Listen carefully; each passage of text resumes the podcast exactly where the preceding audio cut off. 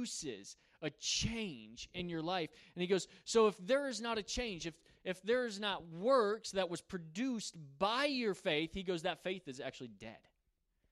Because it's not existent. He's not saying that we earn our way into the kingdom. Because you you can't do enough.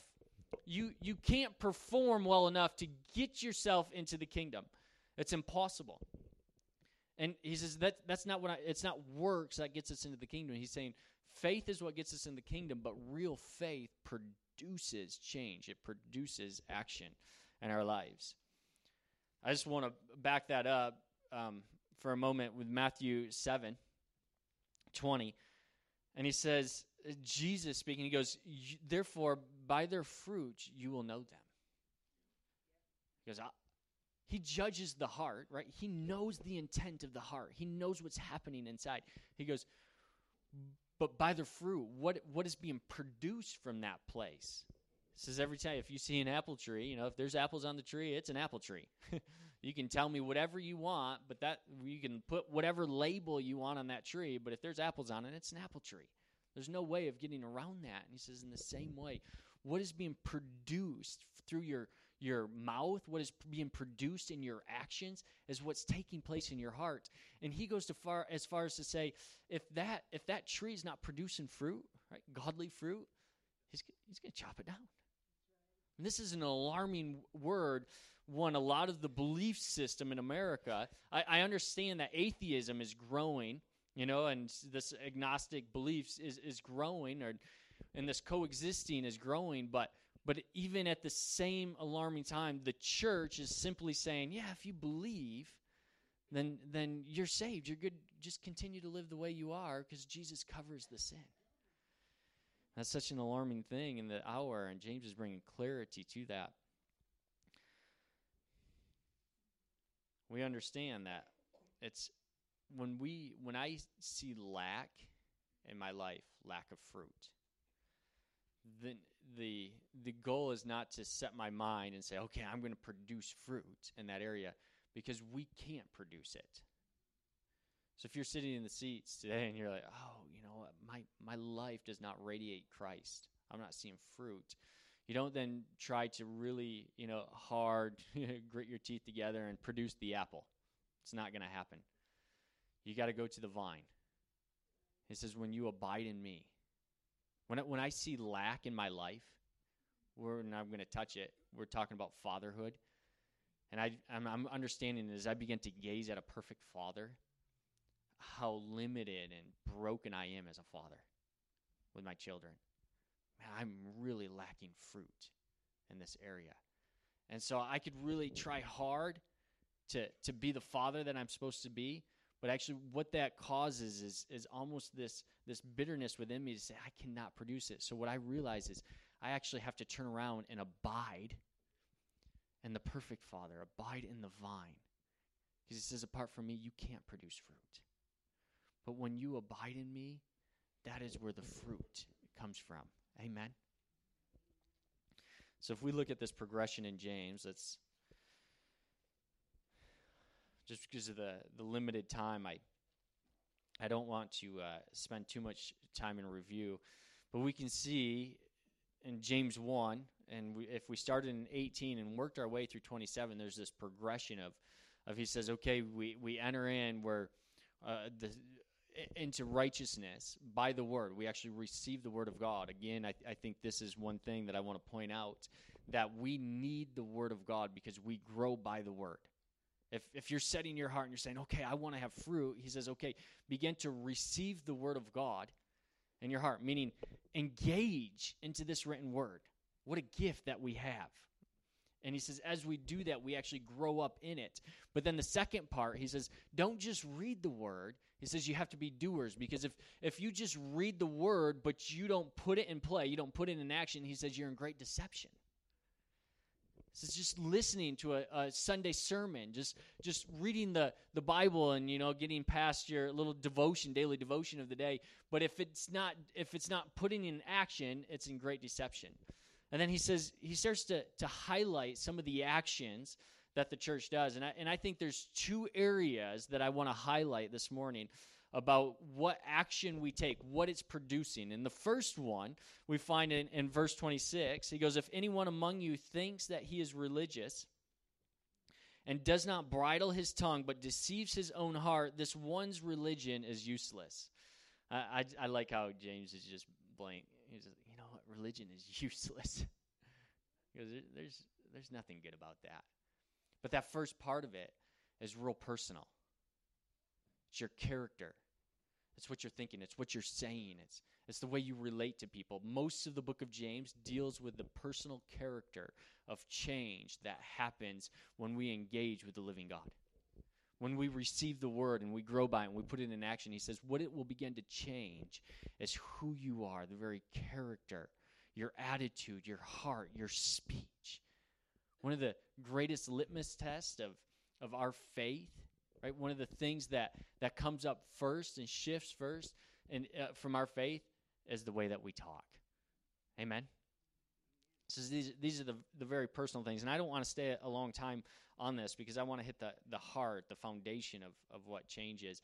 The second thing is ministry. He says this in verse twenty seven pure and undefiled religion before God and the Father is this to visit orphans and widows in their trouble and to keep oneself unspotted from the world. When we come into our faith, not only does it change who we are personally, but he also, he also calls us into the ministry of the kingdom beyond the four walls. Notice he says to, to go visit those who are in trouble. He, he, to, to actually go out and increase the kingdom, increase God's heart and his justice towards the broken. We, we have, when we come into the faith, every one of us needs personal change, personal deliverance, personal freedom. And the second part, every single one of us is called into the ministry of the kingdom. It's, it's not reserved for pastors. It's not reserved for, for podiums. It's not even reserved.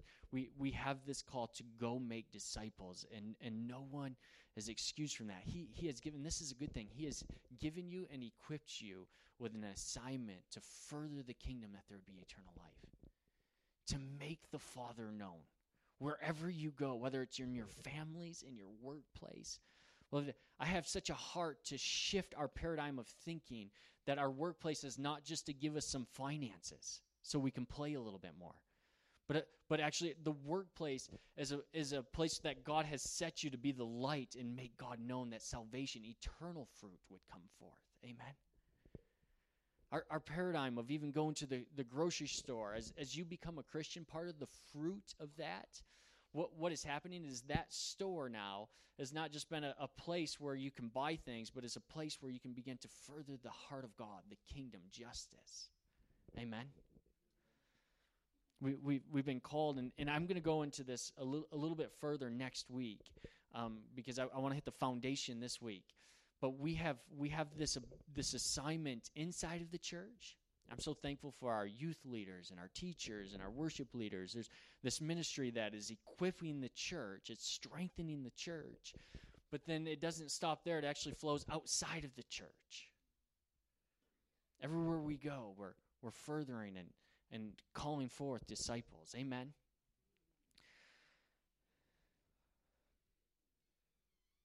But what he lays down, I believe, is such a foundational principle.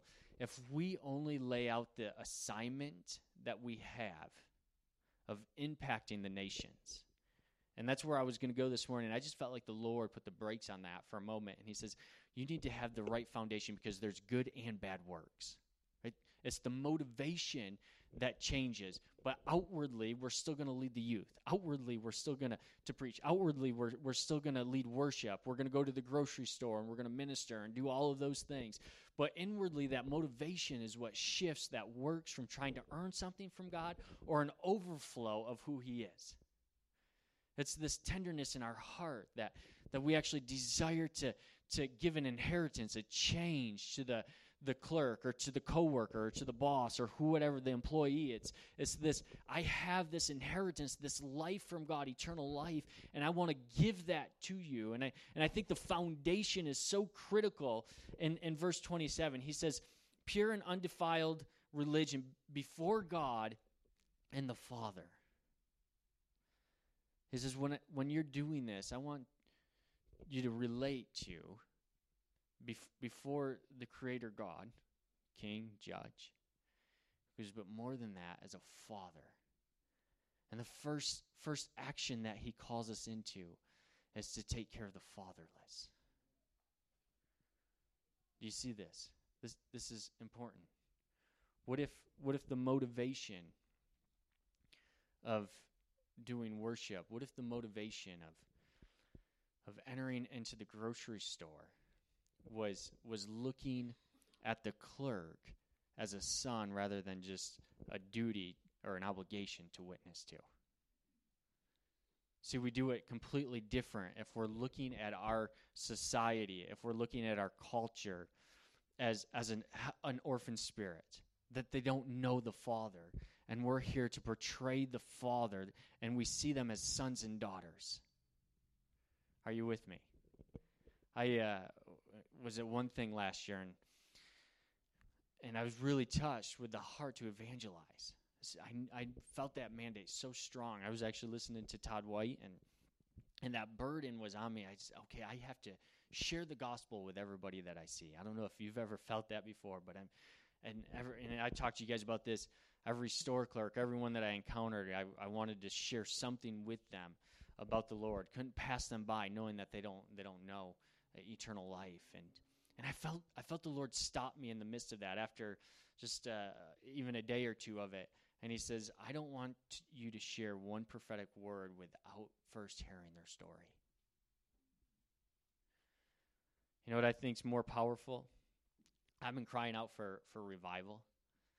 And my idea of revival was that we'd be in a room like this, we would pray, and all the healed, the sick would get healed. That was my, my idea of revival, like Azusa Street, right? All of these, Whitefield, all of these revivals that have happened through our history where thousands and thousands of people get healed and saved. Amen. I, I still cry out for that. I'm wondering if revival is not that God would begin to release a father's heart, that there would be lasting fruit. The Azusa Street, the, the fruit of that lasts maybe 30 years. But a father, when you know what he said in the last days, Malachi 4 6, he's going to release fathers. He's going to begin to turn the father's heart towards the children.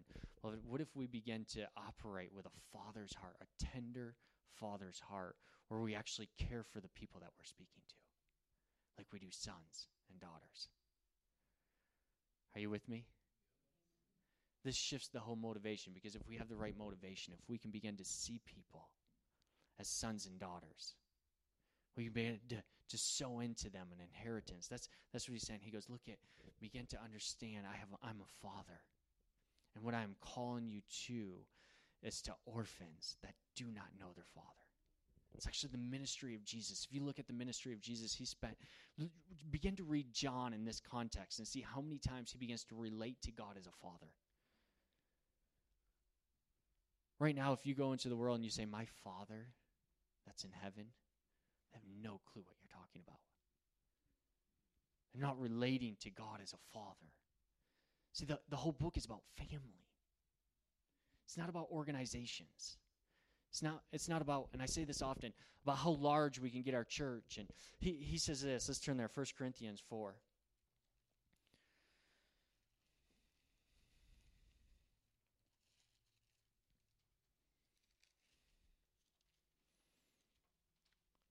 Fifteen.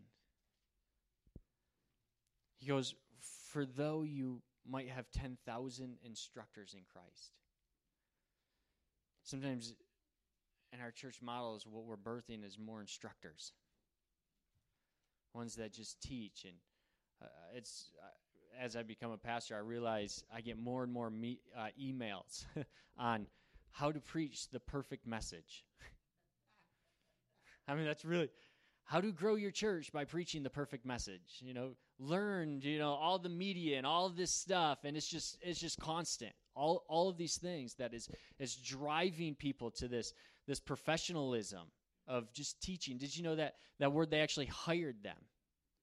These the, the instructors the teachers they were kind of guardians that were hired to to watch over the kids and teach them and, and train them and and and it was in Christ. Like it's it's a good thing. You, although you have a thousand instructors in Christ, it's teaching them the good things. He goes, but what I wanted to see happen is fatherhood. He goes, yet you do not have many fathers, for in Christ Jesus I have begotten you through the gospel. Therefore, I'm urging you this to imitate me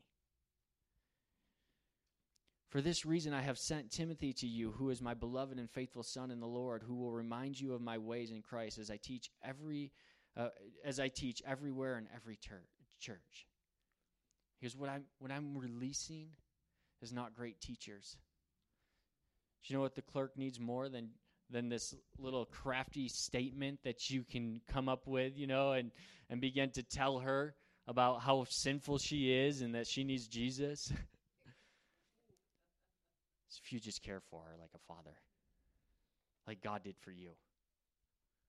He just came and he sat with you in the midst of your sin, in the midst of your brokenness. He was, he was on the throne in, in, in a perfect family context, nothing going wrong, and he says, I'm going to set it down and I'm going to get in the mud with them.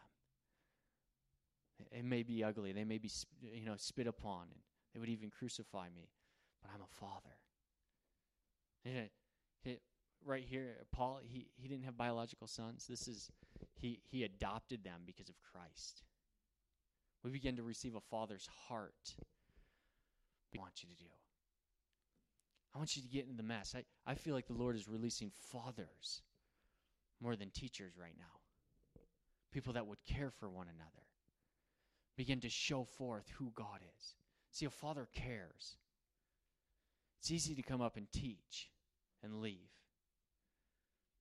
But a father is invested. A father actually leads by action. He says, Son, here, here's how you do it, and, and now watch me. Did you, you catch what, what Paul's saying here? He goes, I urge you, do what I'm doing. Because I'm being a father. I'm raising up children. Timothy, he began to raise, he began to sow into. Amen.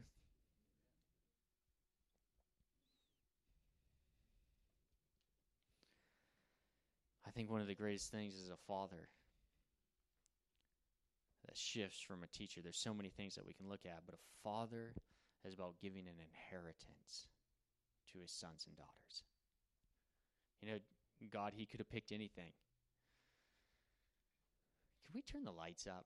I know oh, that's random, but I can't see anyone.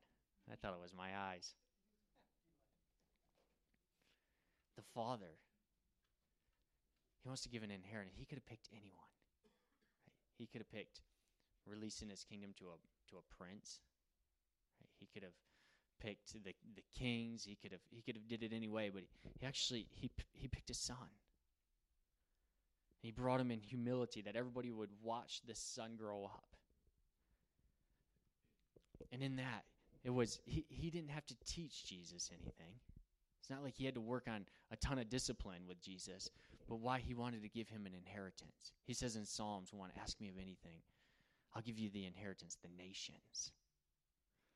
Beloved, when we when we take on a city with a fatherhood spirit, it's not to discipline and correct them, it's to give them an inheritance that we've cultivated in Christ.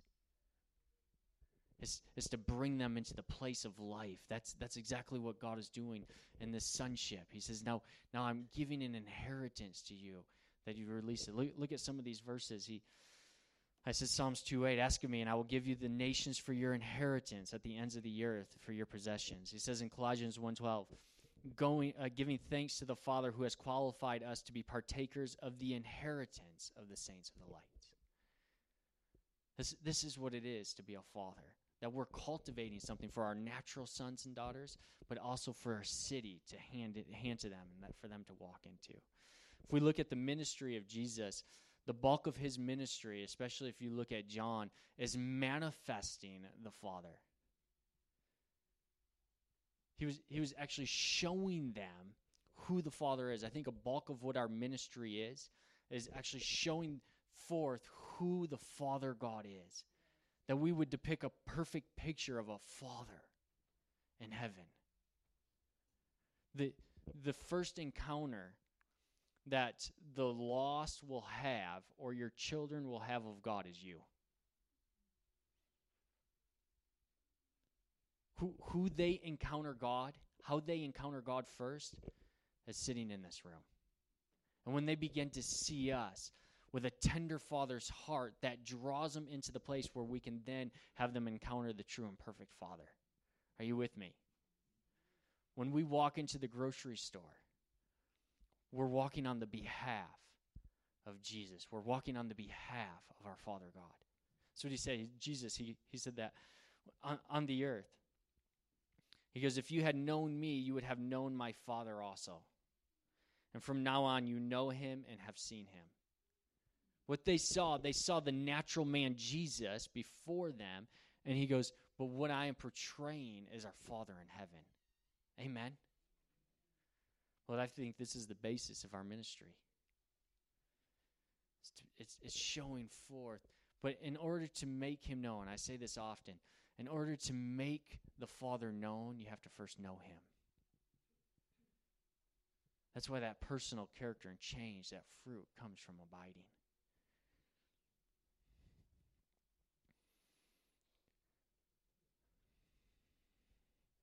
Jesus just didn't have the, the desire to people to encounter him, but most of his ministry was bringing reconciliation between the sons and the Father God.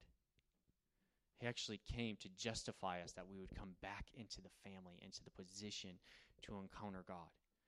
He goes, This is this is what I'm doing in John John 17. He says, I sit and declare my my father's name.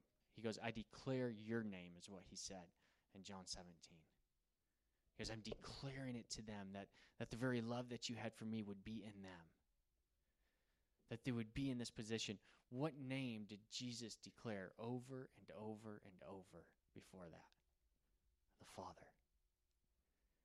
He says, because they didn't know you.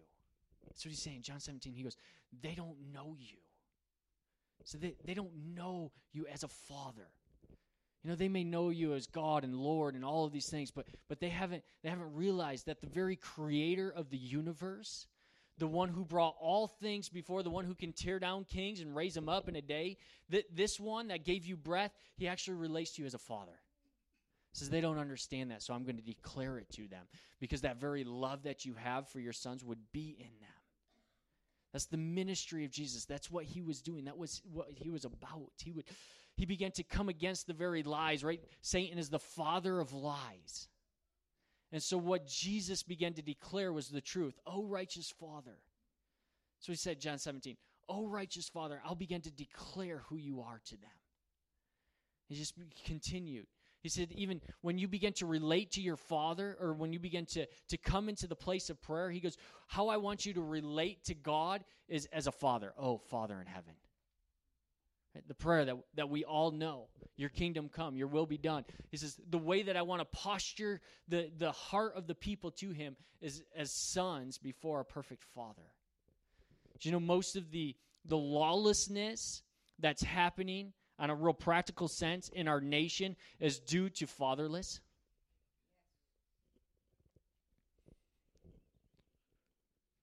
This is, I believe, why Jesus is, is really coming after this lie of this brokenness, of, of not knowing our Father in heaven. Look, look at these statistics 63% of youth suicides are from fatherless homes, 90% of all homeless and runaway children are from fatherless homes. 85% of children who show behavior disorders come from a fatherless home. 80% of rapists with anger problems come from a fatherless home. 71% of all high school dropouts come from a fatherless home. Children with fathers who are involved are 40% less likely to repeat a grade in high school or in school. Children with fathers who are involved are le- 70% less likely to drop out of school. It just goes and goes and goes that there's there's this break in the father when when we remove the father there's a brokenness in us are you with me this th- that's a great question because here's the reality probably a good percentage of us in in this room right now either didn't have a father or our father was present, being that he was he was he was there, you know, the divorce didn't happen. He was in the home, but emotionally he was gone. Not connected. Broken. Most of us probably actually grew up in an abusive home. And then the other ones, you know, if you're like me, I had a great father. But yet, the image that he could portray, or the image that I could portray, was not the perfect, a righteous Father in heaven. It's still a it's a blurred image. And so the reality of our being born again is being born into a perfect father. It doesn't matter your history. Because now you have a perfect Father in heaven. And this is the reconciliation. He goes, What I'm doing, Jesus, he said that I am um, bringing them, conveying them from the, the place of, of darkness, the kingdom of darkness, into the kingdom. What do you think the kingdom that he would bring us into? I would think of the kingdom of, of power, the kingdom of salvation, the kingdom of eternal life. No, he goes into a kingdom of the Son in which he loves. He said, I'm, I'm actually reconciling a whole generation back to the Father that there can be healing and restoration. He says that a son will abide in the house forever. And that that son will be free because Jesus has set him free. Are you with me? So when we come in, we begin to understand God is the Father, it can actually bring healing to all of these issues. When we begin to father a fatherless generation, that is where the reconciliation happens. Because in every single heart, there is a cry for a father. Did you know most of the even severe abusive cases of abuse, they still want to be with their father? Because there's a cry in the heart. We were designed to be fathered. And we, God is releasing fathers in this room. It doesn't matter if, if your gender, male, female. It's talking about the heart of fatherhood. It's the heart of our perfect Father in heaven that would come and begin to relate to people as sons and daughters instead of just, just these pawns. Oh, I shared the new good news of gospel, you know, and mark another one off. no, it's it's getting involved in their in their mess and in their brokenness is caring deeply for them. Romans 8.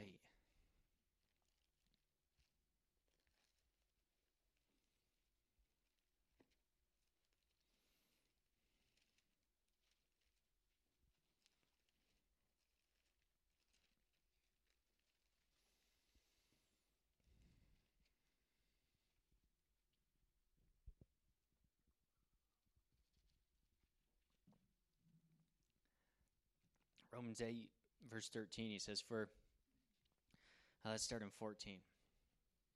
For as many as, as are led by the Spirit of God, these are the sons of God. Again, this language, he's saying, what, what we're, what faith is about is about family. As we're bringing them back into sonship.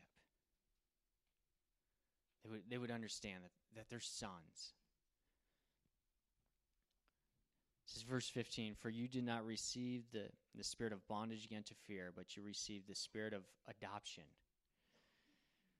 by whom we cry out, Abba, Father. But I, I believe in every single heart there's a cry for the Father. I think within us we're crying out for for a father. I I don't think the the primary call of society right now is even for eternal life. Hear me out on this. I, I, I don't think people are walking around and they're crying out for eternal life within the inside. I don't think they're crying out for large organizations that would have some fancy slideshows and, and good children's service. Although I mean, those are good. I'm not coming against those. That's great. I'm I'm so thankful for you know the skilled speakers and all of the things that we have to reach the lost. But I think deep within, they're crying out for family and they're crying out for fathers. That this this cry within our hearts that God put it put it within there is this cry for fatherhood. And that's why it's so essential that the Lord would release fathers. Not just teachers, fathers. that could come alongside, would release family. He says, he continues actually, and he says, all of creation. Verse 19 For the earnest expectation of the creation eagerly waits for the revealing of the sons of God. Are you with me? From the beginning, Genesis, right? The Lord, He, he called forth family to begin to subdue the earth, to cover the earth. This is what we're created for. And when we depict this picture of the Father, and, and I'm not saying that we're trying to be a father to get them to like to, to enter into us. It's not another, you know, fad of the church to say, hey, fatherhood is where it's at, and we can get more people by fatherhood. No, it's a real heart of fatherhood that would bring them in and then bring them into the restoration of the one true perfect Father. Amen.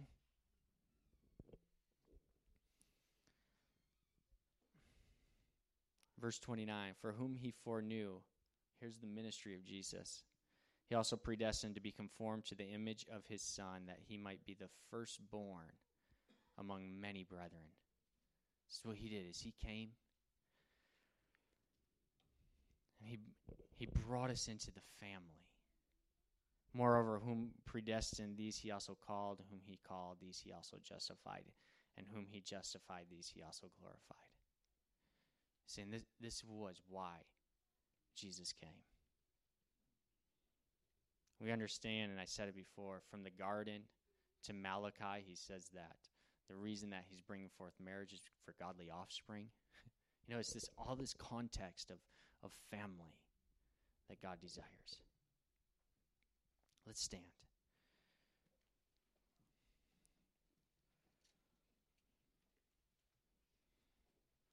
Well, I, I believe it would that God is really doing revival. I just think revival looks a little different than what we we thought. I think revival is that he's releasing fathers that care for people like he cares.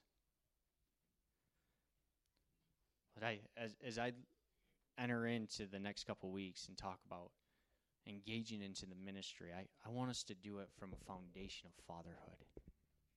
You know, one thing that ministry always uh, gives room for is, is great offense. The other pastor in the house laughed because he knew. because if, if, you think it's a volunteer, everyone volunteers their time. Right? You don't get paid you don't get noticed for the amount of work you do. You, you don't. It, there's just it sets grounds for offense if we come with the wrong motivation. But when we come with our motivation as a father that cares deeply for our children and brings them into an inheritance, that we would even sacrifice for that child. So that is that is the the heart, the foundation. I, I want us to look at whether we do stuff in the church or outside of the church. I, I really want us to hold a perspective of this community as a father would for his son and daughter. I want us when we, we enter into the store, that checkout lady is is the, the issue is not that she's taking too much time to get, you know, what we need the issue is she's a lost daughter. And we have an inheritance to give to her. We have life to give to her. When we're being rejected, when we're being accused falsely, it's because they don't know the Father. And most of the issues will stem from father wounds, the brokenness in the home, but yet we have the answer to bring them back into, to, to show forth who a perfect father is. And to reconcile them into that relationship. That no longer do they have to look at, at all of the things they have lost through their father, but now they can see all the things that they have gained in their new father. The perspective change, the reconciliation that takes place. So this is this is what he says. This is what what James he goes, what faith is producing what true, pure religion looks like is that we would take a stance before our Father in heaven, and we would then begin to go after the fatherless. He, he actually says, visit them. Visit. Not, not just having an encounter, a prophetic word, or I'll pray for you. It's, it's that visit is that you would go into their trouble and you would sit with them in that trouble as you would a family member. And you would visit those that are orphaned, even in their spirit. Amen. Father, I ask that you would, Lord, shift my heart and our hearts, Lord, that that we would go visit those that are fatherless. We would we would spend time with them. We would engage with their heart, Lord. And we we would be a tender father as you are a tender father with us. Father, I ask that you would give us the grace and the strength to stay in the midst of the mess, Lord.